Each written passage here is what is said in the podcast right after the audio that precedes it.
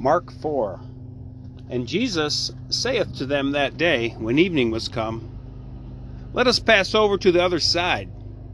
And sending away the multitude, they take him even as he was in the ship. And there were other ships with him. And there arose a great storm of wind, and the waves beat into the ship, so that the ship was filled. And he was in the hinder part of the ship, sleeping upon a pillow. And they awake him, and say to him, Master, doth it not concern thee that we perish?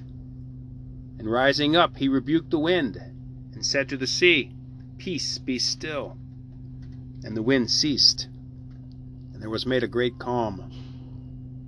And he said to them, Why are you fearful? Have you not faith yet? And they feared exceedingly.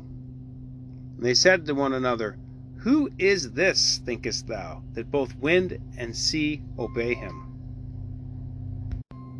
Perhaps you can take that question in your mental prayer today. Who is this that the wind and the sea obey? And answer it in your mental prayer. We are on the six commandments of the church. The six commandments of the church are hear Mass on Sundays and holy days of obligation, fast and abstain on the days appointed, go to confession at least once a year, receive the Eucharist during the Easter season, contribute to, to the support of the pastors, and obey the church's laws on marriage.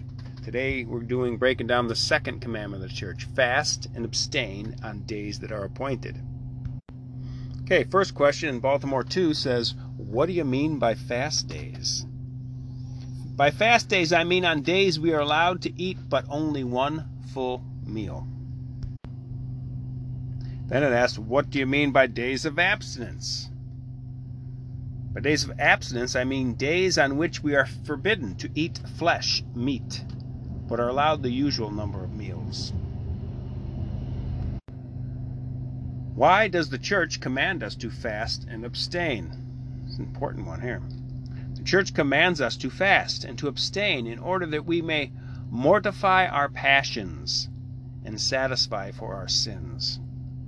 You got to mortify the passions, train the concupiscence, beat it down before it drags us into hell, mortal sin, and to satisfy for our sins. Okay, Jesus satisfied for all our sins on the cross, and we participate in it by uh, these little mortifications we get into, these fastings, these abstainings. So through Jesus, with Jesus, and in Jesus, we can actually satisfy for our sins. It's actually Him doing it. We're just participating with Him in that. And the final question why does the church command us to abstain from flesh meat on Fridays? Answer in honor of the day which He died, Friday.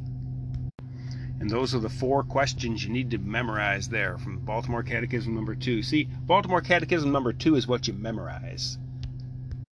Now I'm going to get into Baltimore Catechism 3. It'd be a lot to memorize that. There's thousands of questions in that. But you get the basic gist of it through Baltimore Catechism number 2. And number 3 blows it out a little more. So, in regards to fasting, Catechism 3 says, by fast days or days were allowed only one meal. It says, Is it permitted on fast days to take any food besides the one full meal? It says, It's permitted on fast days, besides the one full meal, to take two other meatless meals to maintain strength, according to each one's needs.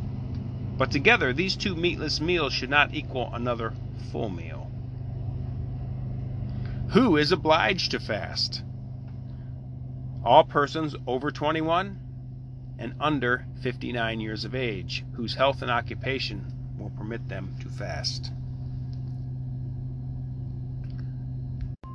Does that mean all you kids are off the hook? No, dad's still going to make you do it in, in his domestic church. Does the church excuse any class of persons from the, obliga- from the obligation of fasting? The church does excuse certain classes of persons from the obligation of fasting on account of their age, old people, the condition of their health, the nature of their work, or the circumstances in which they live. These things are explained in the regulations for Lent, read publicly in the churches each year. What should one do who doubts whether he is obliged to fast? In doubt concerning fasting, a parish priest or confessor should be consulted. When do fast days chiefly occur in the year? They chiefly occur during the year during Lent, during Advent, Ember Days, and the vigils or eves of some great feast. What do you mean by Lent, Advent, Ember Days, and vigils of great feasts? It says Lent is the seven weeks of penance that precedes Easter. Advent is the four weeks of preparation preceding Christmas. Ember days are three days set apart in each of the four seasons of the year spring, summer, winter, fall as special days of prayer and thanksgiving. Vigils are days immediately preceding great feasts and spent in spiritual preparation for them. What do you mean by days of abstinence? It says, By days of abstinence, I mean days on which no meat at all may be taken, complete abstinence. Or on which meat may be taken only once a day, which is partial abstinence. This is explained again in the regulations for Lent. All Fridays of the year are days of abstinence, except when a holy day of obligation falls on a Friday outside of Lent. Are children and persons unable to fast bound to abstain on days of abstinence? Children from the age of seven years old and persons who are un- unable to fast are bound to abstain on days of abstinence unless they are excused for a sufficient reason. Why does the church command us to fast and abstain? To mortify our passions and satisfy for our sins. What is meant by our passions and mortifying them? By our passions are meant our sinful desires, inclinations, our concupiscence, you can say. Mortifying them means restraining them and overcoming them so they have less power to lead us into sin. And the final question why does the church command us to abstain from meat on Fridays? In honor of the day which Jesus died. Today is Saturday, Our Lady's Day. Seven sorrows tonight.